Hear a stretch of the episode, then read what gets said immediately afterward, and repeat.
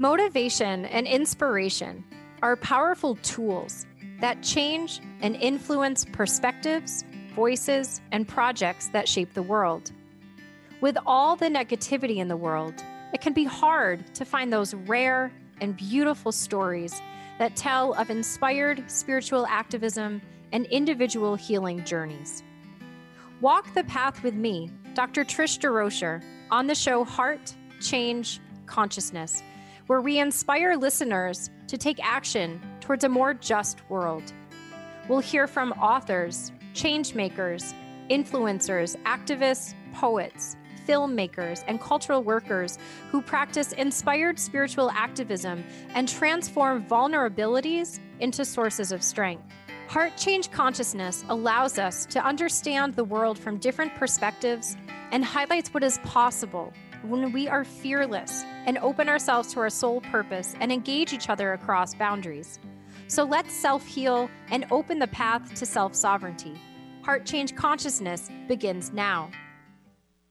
Oh my God. Am I going to even be able to do this show with Dr. Trish DeRocha? I mean, honestly, I know I work. I know I heard her record that opening. I know I worked with her. I know my team worked with her.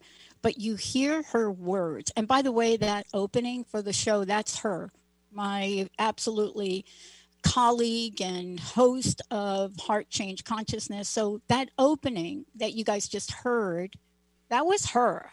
And it's one of those days for me where you're hanging on the words of people and as I listened to you, Trish, uh, you know, and those words that were recorded, I don't know, months ago maybe, they come so to light in the in the in the signs of where we are today. But more than just a dialogue, they are the heart. They are the heart of change.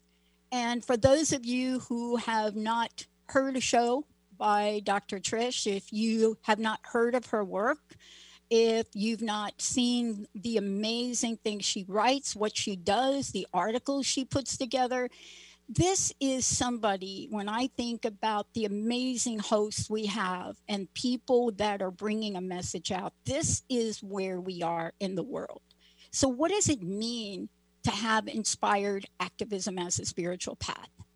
And, you know, I've gotten to think about you, uh, Dr. Trish, it, it, more than one time here recently.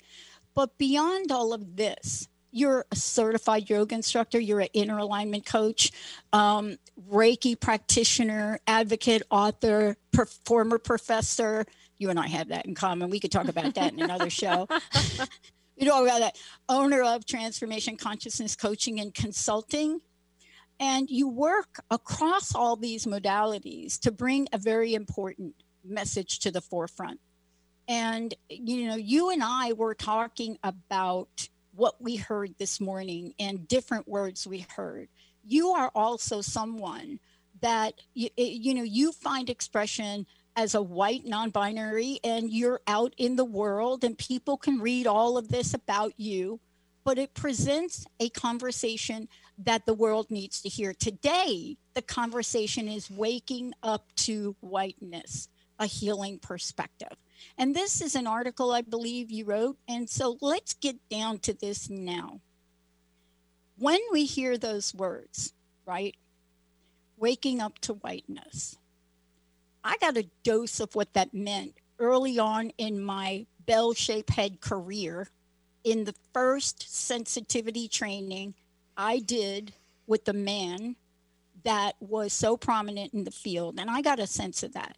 But let me ask you why whiteness? Why now? Yeah. Um, well, and we're we're coming together right after the inauguration. We're coming together a couple of weeks after the event at the Capitol. Um, and yeah, a couple of days after Martin Luther King Day, right? So um, as I was thinking about just uh, what the topic was, right, for today, timing wise, it just feels like whiteness is what we need to talk about. We're coming out of four years where so many people have been holding their breath so many people have been fearing for their lives, fe- fearing for the lives of those that they love. Um, questions about citizenship, access to health care, um, you know, access to education, all of these things. Um, and when we talk about whiteness, whiteness is um, it's a blanket term uh, that in many ways is used to uh, describe those who are seen as human by the government right um, in the world and whiteness is um, it's discursive which means that it's um, it's language that we use uh, to to explain um, you know this kind of conglomerate amalgamation of people from european descent um, but it's also about many other things. For me, whiteness is a collective pain body. Um, it's connected to trauma. It's connected to inherited trauma from white bodied folks who are not processing, to use um, Menakem's words, um, Resmaa Menakem in my grandmother's hands, their their inherited pain, and so it becomes dirty pain that's projected onto to quote unquote others, right? So anyone deemed BIPOC, of color, Black, Indigenous folks. Um, so right now, I think we're having a moment of reckoning right? Um, after Obama was sworn into office, there was all of this language about how we had moved into a post racial state and racism didn't matter anymore and it didn't exist and everyone was equal. And we just came out of four years of a president that really showed us that. Um, the, the shadow of the nation, right? Um, and and how much white supremacy really is the legacy of this country and how deeply it has infiltrated the hearts of um, you know of people from european descent. But uh, how that hatred is actively um, placed upon bipoc bodies every single day in very small and very big ways. Um, so so that's that's why now. Um, I also uh, I was kind of just saying um, I didn't expect to be this moved by the inauguration. I was just kind of watching it, and I was I like, didn't I'll, either. I'll just be a dutiful citizen. And I had chills. I was like rooting, um, and you know, I've been thinking so much about Dr. King's letter from Birmingham jail. And so every Martin Luther King Day, that's that's something that I read. I feel like it's my responsibility as a white-bodied person to really read his words and kind of sit with them. Um, and in that, he talks so much about uh, his frustration and disappointment with a white moderate right? Like if you have someone who straight out dislikes you, hates you, and is open about it, he says it like that's that's much more. Um, you can kind of wrap your head around that but to then and and of course in this piece this was in uh, 1963 that he wrote this yep. um, from the birmingham demonstrations he's responding to the white church who wrote you know all of these preachers these white preachers were writing about like how he wanted too much and you know how he was just you know shaking stuff up and he wasn't really invited and so he is speaking to that and he talks about how um, you know I'm just going to quote him because, of course. Yeah, please do, because this is one of the most powerful pieces that is so relevant to the time we live in now. I mean, think about it, Trish. I mean, Dr. Trish, think about this. How could something back then be so relevant in the world now? Yeah. Yeah. Like no time has passed. So he says in here, um, you know, I've been gravely disappointed with a white moderate the white moderate who is more devoted to order than to justice and who prefers a negative peace, uh, which is the absence of tension, uh, to a positive peace, which is the presence of justice, right? Um, who constantly says, I agree with you in the goal that you seek, but I cannot agree with your methods of direct action. Um, and so from there, he actually goes in and he talks about how some of the preachers deemed him an extremist, right? For taking direct action and for coming in and, you know, for, for demonstrating.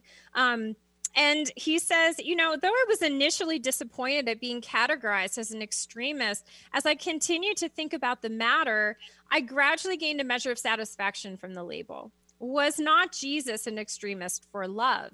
Love your enemies, bless them that curse you, do good to them that hate you, and pray for them which despitefully use you and persecute you.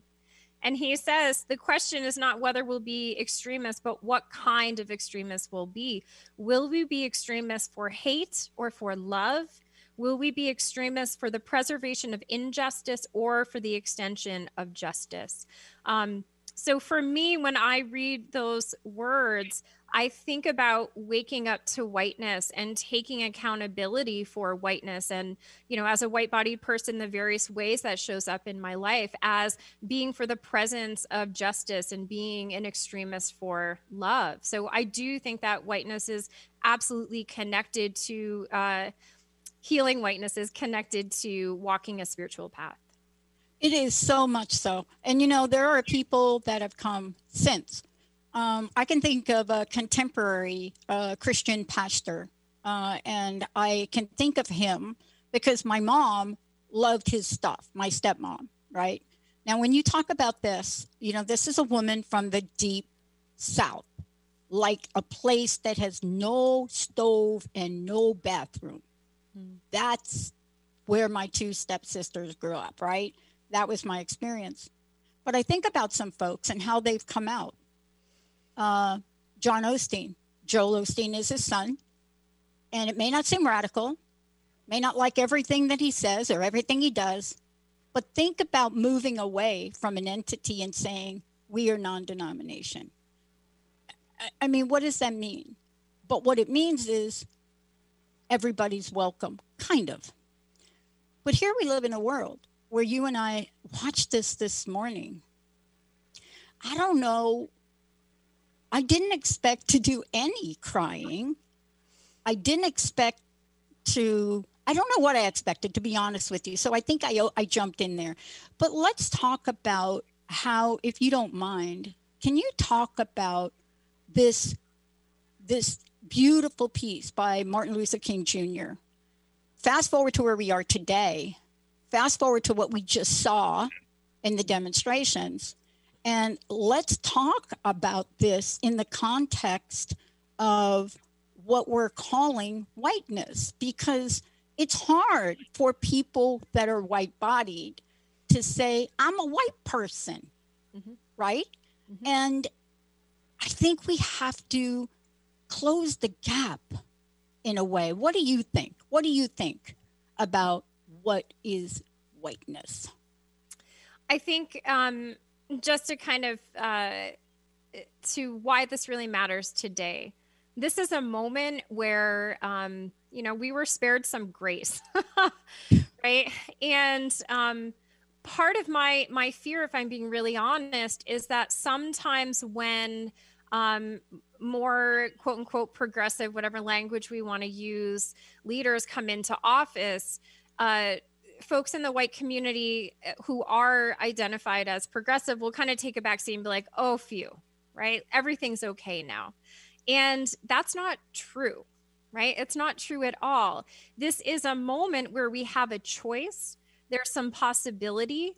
Um, and so, hearing those words of kings and really calling, right, the, this, um, this call to action uh, is really important at this moment because I think we're at a different stage in racial healing.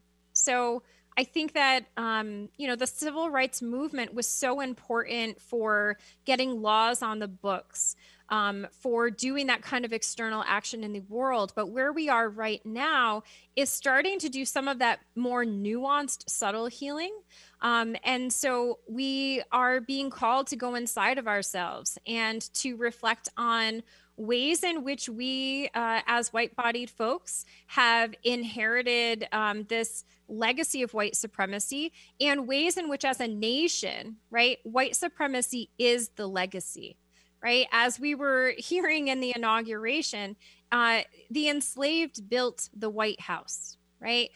We are on stolen land in this nation, in this national project. And so we're in a moment where we can name, right? Just the what is, what the past has been, where we are now, so we can really be honest with ourselves about where we want to go. So for me, waking up to whiteness is about coming out of historical amnesia. I understand whiteness to be it's like a, a fairy tale that's told to white bodied folks. Ta-Nehisi Coates in Between the World and Me um, talks about how there's not there are no white people. There are only people who believe themselves to be white. Um, and so, if we understand whiteness as a cultural logic that allows white bodied people to believe that there are um, inherent differences between us and them, whoever the them is, and whoever the us is. Because if we look historically, all of these different ethnic groups, you know, started out as other and then were folded in to count as white. We can look at the census. The census is always changing. The racial categorizations are always changing. Um, but you know the root of of whiteness really stems back to colonialism um, and uh, it wasn't just white bodied folks, but were you land owning? Were you of a certain class? And so whiteness also excluded poor white folks who didn't own land. It certainly excluded women, right? Yeah. yeah. Um, and so w- when we talk about whiteness, I really just want to highlight that um, it's an illusion. It's both very, very real and imaginary. And what I mean by that is it's made up right? Like race is a construct, whiteness is like a cultural narrative or, or a story that white bodied folks have been fed, right? And and groomed within uh, you know, from childhood. But if we're talking about spiritually, if we're talking about our soul yeah. and even our DNA and our bodies, we've inherited this stuff from uh, you know, the generations before us. And so, even if we don't agree with it, even if we know it's wrong in our hearts, one, we're still benefiting from it. And two, we have to really dredge this stuff up from the depths of our being.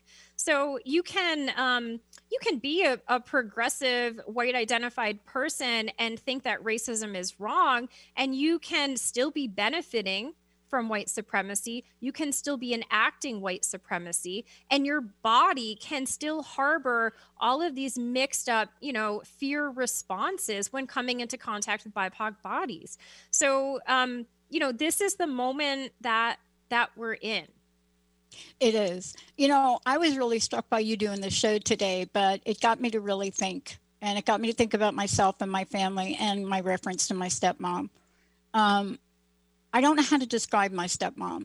Um, when you look at your categorical, stereotypical, white, beautiful woman, that's my stepmom. The beautiful, blonde, I mean, stunning, stunning. And she married my dad at a very young age. But what I've learned from her is so uncharacteristic of what we have in that stereotype. Um, what I learned from her and what she demonstrated it's more than words. And I think about this, and here's what I want to say about it, and I'd like you to comment. I grew up in a project in the Bronx. I come from a European and recently just found out Brazilian heritage, but I come from basically that family. But we grew up as the lower, what do you, what did you call us? The, the lower level poverty, right? Whatever that is. But our neighborhood I didn't know I was, re- I honestly didn't know about my whiteness, being white, till two events in my life. One was going to Plainfield High School, where the ratio of people of color to the ratio of people that are white was something like 70 of color, 30 white. And so my friends, because of the way I grew up, my friends, my basketball players, they were all girls of color. I got my first dose of this by going to my locker one day and seeing what was on my locker. And I didn't understand it. And I'm not any different than you. I, there are privileges with being me, and I get it. But I didn't understand the hate. See, that's what's crushing to me even today. I, do, I don't think I understand the hate. Mm-hmm. And if we can't take a spiritual path to this, we cannot dissolve this. Mm-hmm. what's your take on this? Because, you know, I know we're all just one, but my table tennis coach was from Ghana, Africa. We couldn't even go out to dinner together. And I didn't really think about these things till later in life. So, do you think I'm just a slow learner? no, I I think there I think there's lots of systems in place that actually you know reward white-bodied people to not ask the questions, mm-hmm. and I think there's a lot of um, ways in which our our bodies at a very basic level work hard to uh, protect white-bodied people from waking up to the trauma and the shame right because honestly there is so um, I, I grew up in an Irish Catholic family. Um, it's interesting to me looking back. My my heritage on both sides is um, British and Irish. So talk about colonialism, right? We didn't talk about it, right? I was never asked to explore that relationship or that conflict, right? That was like literally in my body. Um, you know we we were often taught to just kind of identify as irish um, most of us have very irish names uh, you know n- many have uh, gaelic names um, but my family is also very republican right and so i would kind of be taught that you know the irish weren't seen as white when we got here but then you know we kind of raised ourselves up by our own bootstraps and you know therefore everyone else should too so that was kind of how I was taught to look at it. It wasn't until years later, having a conversation with my grandfather, I was like, you know, the only reason that we spoke English when we came was because we were colonized by the British, right? And, you know, that was a really uncomfortable conversation. He didn't really want to go there with me. Um, so I think the truth is that in this white supremacist culture, this white supremacist national project, we can say that everybody is hurting. But everybody is hurting for different reasons. Um, and some people have very close proximity to physical material power, right? Or institutional power. Um, and many people do not.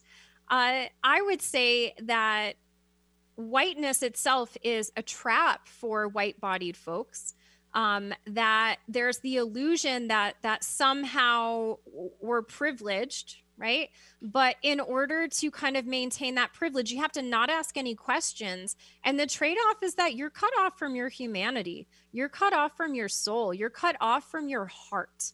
And and so for me um you know coming to consciousness with my whiteness meant a lot of reading, uh, particularly feminists of color, particularly Black and Chicana feminists, uh, and reading things that triggered me deep in my body where I felt very implicated. I wanted to go to defensiveness. I felt nauseous. I wanted to run away. I felt shame. Um, yeah, I'm particularly thinking about uh, the book This Bridge Called My Back, um, and then also Gloria Anzaldua's uh, uh Borderlands, um, La Frontera. So those two books, it's been really interesting going and reading them now after I've processed some of this trauma out of my body, these old vibrations, because I'm able to read them. Like, not read them through the filter of my wound, but just read them, right, for the truths that they're presenting. Um, so I, I think that that everybody loses in a white supremacist culture. Um, and there is a lot of hate, and that hate is intergenerational. And there's a lot of reasons that that hate has um, accumulated and shown up in different ways, right? By different groups, from different groups.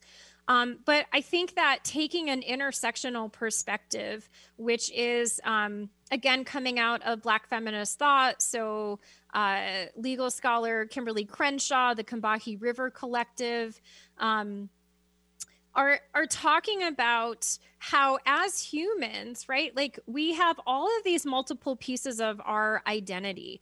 And so you know we we have our gender we have our race we have our class we have our kind of religious upbringing if we have that our educational background um, ability, geopolitical privilege, right? All of these things. And we're just kind of like at the intersection of all of these. And so when we start to think in this more nuanced way about it, we can recognize that no one's like just privileged or just oppressed. We're kind of this mishmash. So I think sometimes um, when we talk about whiteness, you know, poor white folks will feel like, well, but I, have felt hatred towards me and I don't have a lot of money.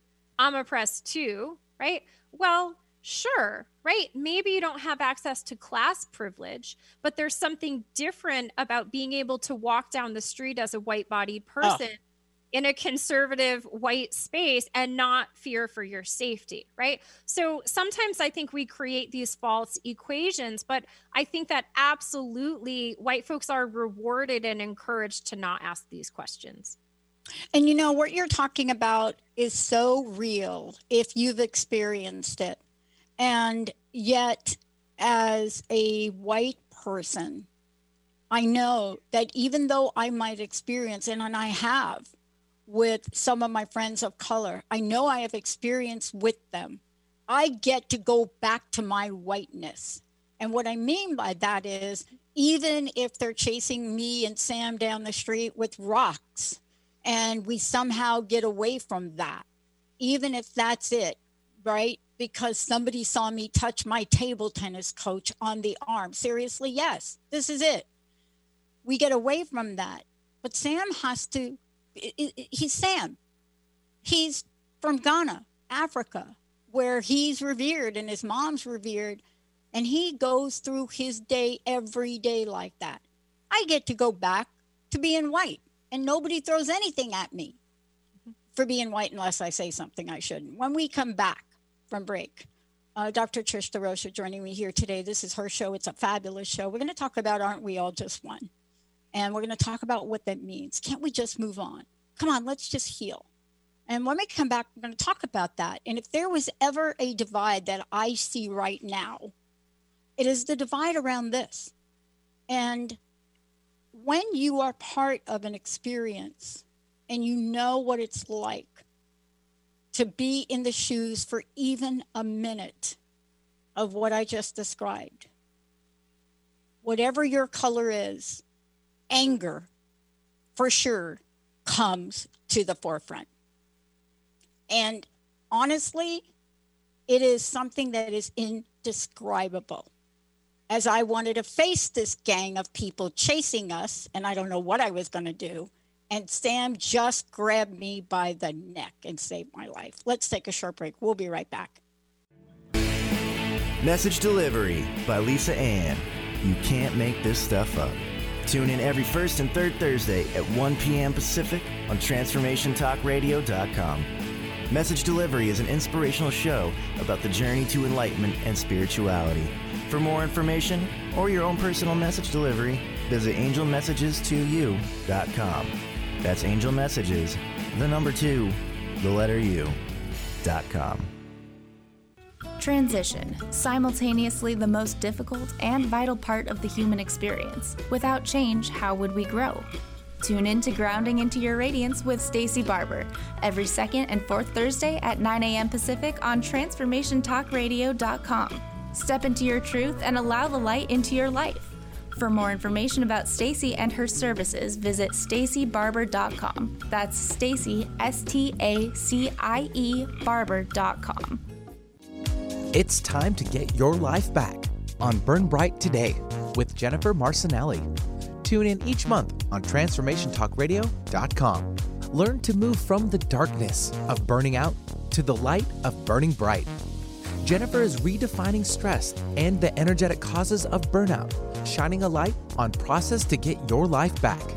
For more information about Jennifer and her work, visit burnbrighttoday.com.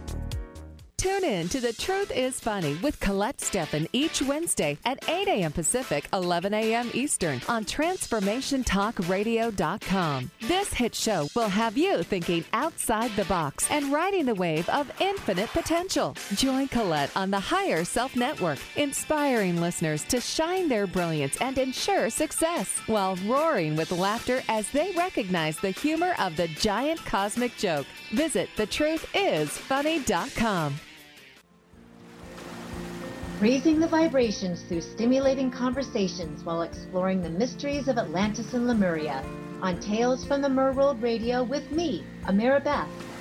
Join us every second and fourth Thursday at 1 p.m. Pacific on TransformationTalkRadio.com. Be ready to feel empowered and an active part of the changing earth. For more information about me, visit amirabeth.com. The Truth is Funny Shift Happens with Colette Marie Steffen is excited to welcome Karen Benton as a monthly guest host. Tune in on the third Wednesday of each month at 8 a.m. Pacific Time to regain confidence and trust in your capacity to create change in your life, your health, your family, and your well being. Karen Benton is a mother, nurse practitioner, certified body talk practitioner, Franklin Method instructor, and owner of Limitless Living LLC. For more information about Karen, visit KarenBenton.com. Hey, everybody, welcome back. And you're listening to Heart Change Consciousness with Dr. Trish DeRocher. I'm Dr. Pat. This show is about inspired activism as a spiritual path. Today, it's about waking up to whiteness, a healing perspective. Um, Dr. Trish, before we go on, how can people find out about you? How can they listen to some of the other shows you've done? How can they read what you're writing about? All of the above. Yeah. Um, so my practice is called Transformative Consciousness Coaching and Consulting. You can find my work at transformativeconsciousness.com. Um, up there, I have, you know, former podcasts. I have a piece that's actually called Waking Up to Whiteness. Um, that's specifically for white bodied healing practitioners and how we can think about this as an energetic issue um, that really requires us going deep into our own bodies in order to um, effectively show up for healing work, um, but especially for BIPOC clients. Um, my book, Tra- uh, Transnational Testimonials The Politics of Collective Knowledge Knowledge production, that's also up on, on my website. Um, and I offer somatic coaching. So we we work through fear responses in the body. Uh, I work with biofield tuning. We uh, work with tuning forks to uh, vibrationally bring the body back into equilibrium. Um, and all of my services are really focused on individual healing, self healing for the purpose of collective social change. So, again, you can find my work at transformativeconsciousness.com. So I want to say something. Um, I have been part of, let me just call it, part of the spiritual activism movement for decades since very first open public summits, conferences were held. I mean, some of the most incredible people. I don't ever remember anyone taking the conversation to the level you're taking it to. And I consider that an evolution in this movement um, I consider it an evolution of getting to the place where we're really dealing with what needs to be healed. Now, that doesn't diminish the people that I've been on stage with, the people that I've interviewed. It doesn't. But what it says is like anything, even as us, as a network, you've got to evolve, you've got to change. And so then here we go with this question. Now, I think the meaning of, well, you know, we're all just one. all just one, everybody. You come on here, we're all just one. If I had a dollar for everybody that talked about us all being one, mm-hmm. without realizing what the definition of the one was, I'd probably be in a yacht somewhere. But even my own evolution really talks to the point where we must redefine and include. We must redefine and include. So aren't we all just one? So are we making the problem worse? Um, can I throw something in? I know this is not scripted or anything, but I got to throw this in. I was listening to a guy on TV the other day, and he was, he's a long time uh, Democrat. I'm just going to call him that. I don't know what else to call him. Maybe he's uh, independent. But he said something interesting and he was almost at foaming at the mouth. And he said, if, if blah, blah, blah pardons, blah, blah, blah, I'm going to leave the party. And I thought to myself, okay, that is not a healing moment. I know that's an angry moment, but that doesn't mean we're all just one. See, that's the antithesis to me, the antithesis to me of we are all just one. So how do we get there? How do we get there? Where are we with truly being like in what I call the one zone? Yeah. So I think if we're thinking, just even taking social theory into account, when um, people from different backgrounds kind of come into contact with each other, one of the first things that people will try to do is find something in common, right? And so if we're thinking about racial consciousness, um, you know, minimizing differences is something that happens out of fear of, um, you know, just not knowing what to do with difference, right? Like, oh, I don't know what to do with this. I feel uncomfortable in my body. So I'm just going to pretend that I don't see it. So for me, when um, I hear, particularly in white healing circles, this the phrase love and light, um, or, you know, we're, we're all just one or, or calls to unity, which, um, you know, Biden spoke about a little today. And I was like, I wonder what King would say about that because he taught he actually takes up you know the the language of, of, unity and how that's often used to like dismiss or or ask people to um, not use direct action and call for change.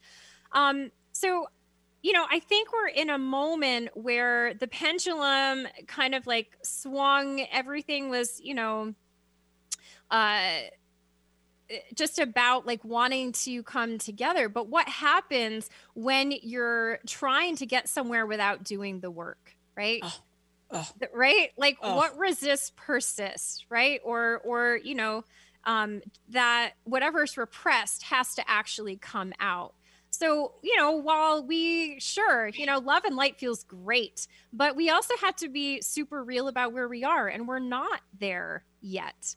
And we're never going to be in this like fictitious place where um, one, we can pretend that the past hasn't happened and these past systemic wrongs haven't happened. So, even thinking about the inauguration speech today, Joe Biden used the language he, uh, of white supremacy. Like he actually used the phrase white supremacy, uh, systemic racial injustice and racial injustice in a presidential speech. Now, I know that those are just words, but still to be able, like, to have them spoken right. is a certain kind of reckoning, right?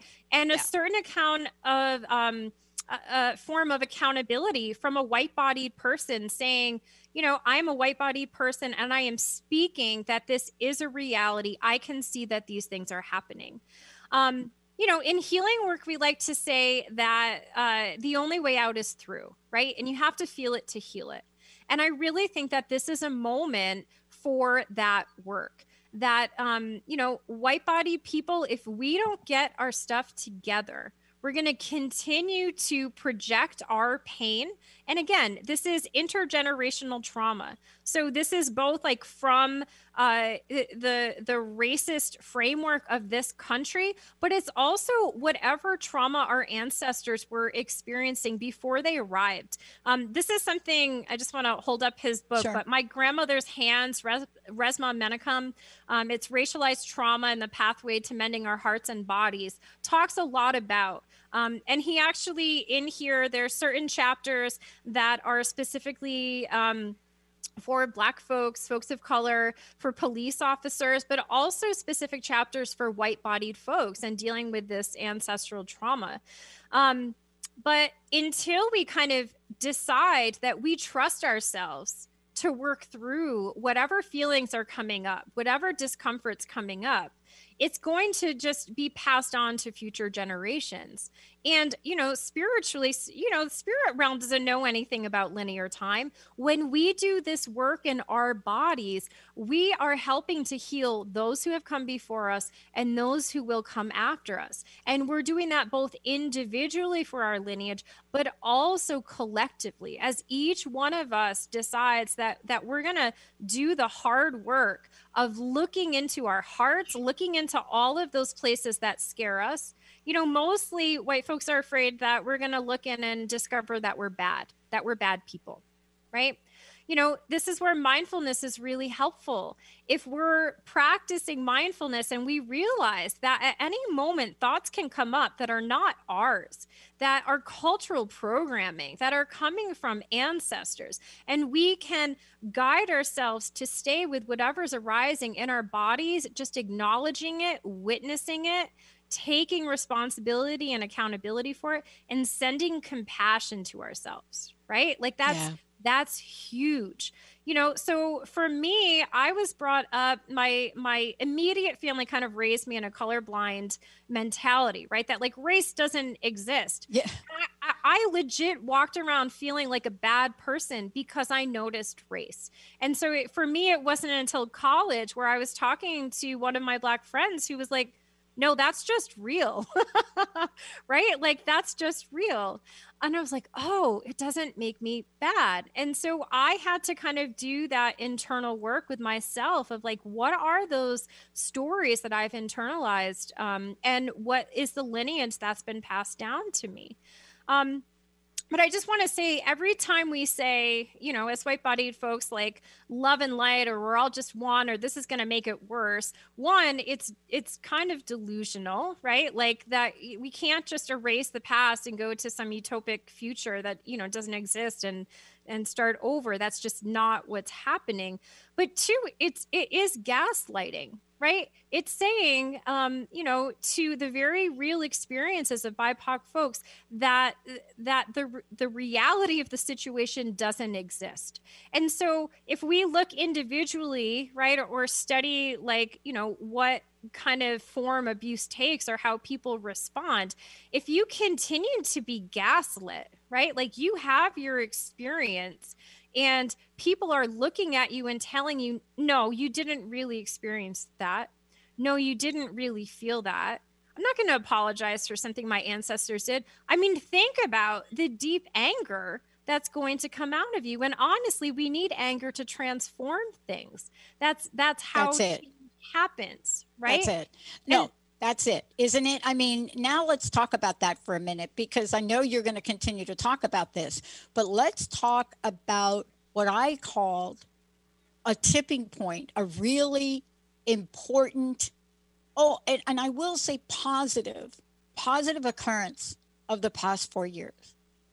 What does it take for you as an individual, me as an individual, but as a collective to shine the light on what needs to change. What does that take? Yeah. And I think you, me, Biden, Harris, none of any of those folks could have shined the light on what opportunity we have now to heal and what opportunity we have to come to the table, right? I mean, you didn't see it coming, but it came. And here it is. What do you think about that? What band aid do you think got ripped off? And do you see it as a moment for us to truly come together? At least just to chit chat. yeah, I I think that um, we can understand Trump's election as uh, a backlash against Obama being elected and it kind of it, it ripped the band-aid off of you know like this fictitious like racism is somehow in the past or every you yep. know equality was achieved with the civil rights movement to really see the deep deep repressed anger and hatred in white bodied folks. Like just looking at images of of the capitol and what was going on. And you know from a healing perspective i've been trying on which is not comfortable to try on but like what are they feeling in their bodies right? What are they trying to repress and to project out that's it, it's coming out sideways? Like you know, if we think about the amount of inequity that's going on, you know, just looking at that, like all of this systemic inequity, that doesn't happen. People who love themselves don't allow this kind of inequity to exist, right? Um, so I think that this is a moment where, you know, the past four years have been forcing us to reckon with the collective shadow self of like everything that has not been dealt with. Um, and, you know, Resmaa Menakem in My Grandmother's Hands talks about vicarious trauma. And so if you if you are um, a white-bodied person who has seen or you know whether it's it's physical pain projected onto the bodies of bipoc folks or you have uh, witnessed the the emotional pain there is a piece of you that has to shut down right? And actually like compartmentalize that pain. And that's that's across like any kind of healing. Yeah. when we don't deal with that it deals with us. And so i think that we can see what's happening as all of these repressed pain bodies that are popping up. And so i think the opportunity is that now we we have a clearer sense of what it is we're dealing with but now the question is what do we do with that right yeah. and what is the path forward I think you call it reckoning, reckoning with whiteness. And I think that part of that is to really look at this in ways we haven't done before. I think any one of us that have been in a state where we've either been denied a loan for one reason or another, couldn't move forward on our dream, couldn't couldn't get out of being homeless, whatever the scenario is, what fill in the, your own blank. You know, I got angry because I did not or was not able to dot dot dot dot dot and for a white bodied person, my dot dot dots are significantly less than a lot of other people. They really are. But you remember those, right? Mm-hmm. You remember those. And we're looking at a time now where accountability has got to become prominent. Talk about that as a pathway to heal. Mm-hmm you know, I think when we talk about racism, white bodied folks often think, like, oh, you know, that's like an issue for people of color to kind of deal with and work through. But it's not, right? It, it's a white issue, right? It's a projection of hatred. Um, and I think that there's often outsourcing um, onto BIPOC bodies, right? Like, please help me understand this issue, right? Or asking, you know, um, folks to take on emotional labor or to somehow lead the way. And obviously, that's coming from a lot of fear. Um, and you know this this is coming from people who want to change right? Like there's there's violence that happened and then there's the violences that happen as as we're trying to make our way forward and heal. But you know there's all these facets of white supremacist culture and i think one of them is perfectionism right? Expecting ourselves and those around us to be perfect. And i think that healing is really messy um, but i think that it takes uh, it it starts with a willingness and a deep desire to heal and a willingness to take accountability for how we're showing up in moment in each moment. Um, so you know i always think about what are my actions in the world and how is that connected to my lineage? And whatever harm my lineage has done how can i take accountability for all of that? I think sometimes um, white folks feel like like well you know hate goes both ways right well i don't really care about that if i'm in my heart and i'm in love i'm going to be thinking what can i do how can i go first what's the step in that i can take to get us out of this collective mm-hmm. mess right yeah, yeah. um I want to just say something. We got a question yeah. from one of our listeners.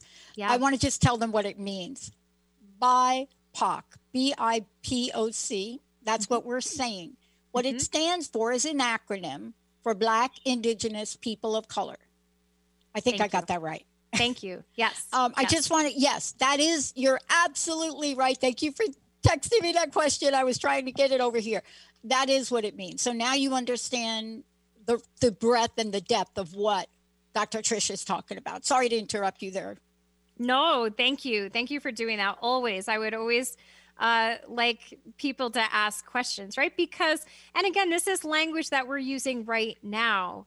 Um, and and language changes and it's really important to ask the questions i think that's actually a perfect example of making ourselves vulnerable and realizing that we don't know all of the answers and being able to ask to be uncomfortable, to take ourselves out of our comfort zone, to look up books, right? To have conversations, to inhabit spaces we haven't inhabited before.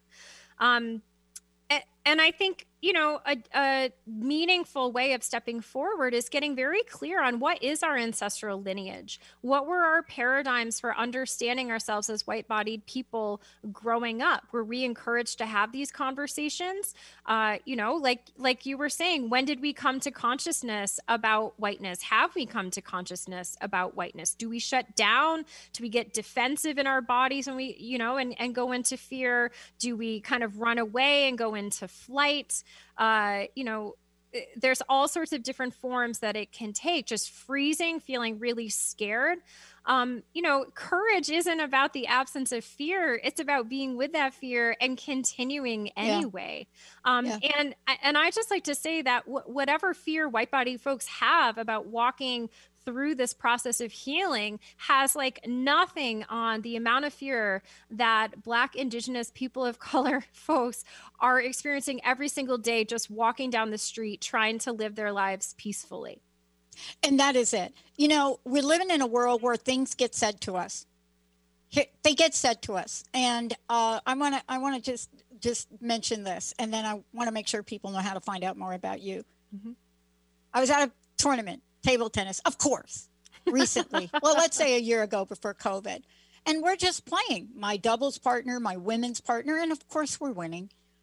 And someone turned to me and said, Where did you grow up? I said, I grew up in New York. They said, Oh, that explains it. I said, Explains what? You, did you know you're the only player here? You're the only white player here that has picked a Latino for a male partner and an East Indian for a woman partner. And I thought, I looked at him and said, Damn, are you stalking me? Because I don't know what to say. But this is the place we've got to get to where we're not looking at my partner, Dipti, amazing, Mario, amazing, as a Latino player, and but people are looking.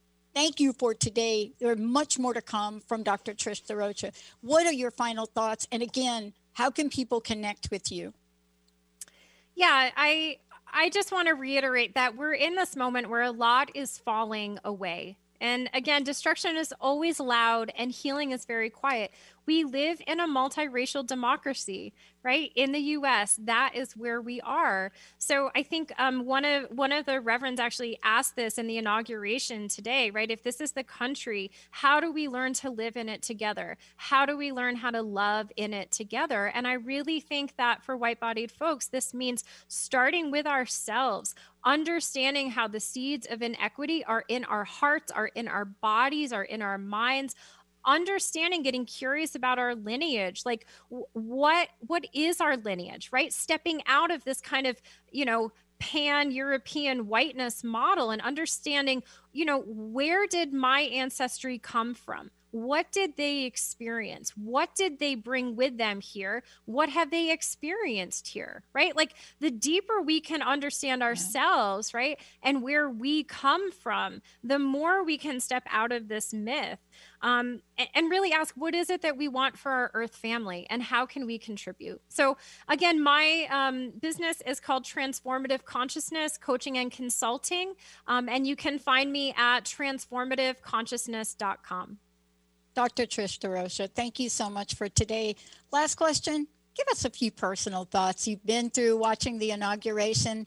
I uh, cannot cry without listening to Lady Gaga again, but what are your final thoughts here today?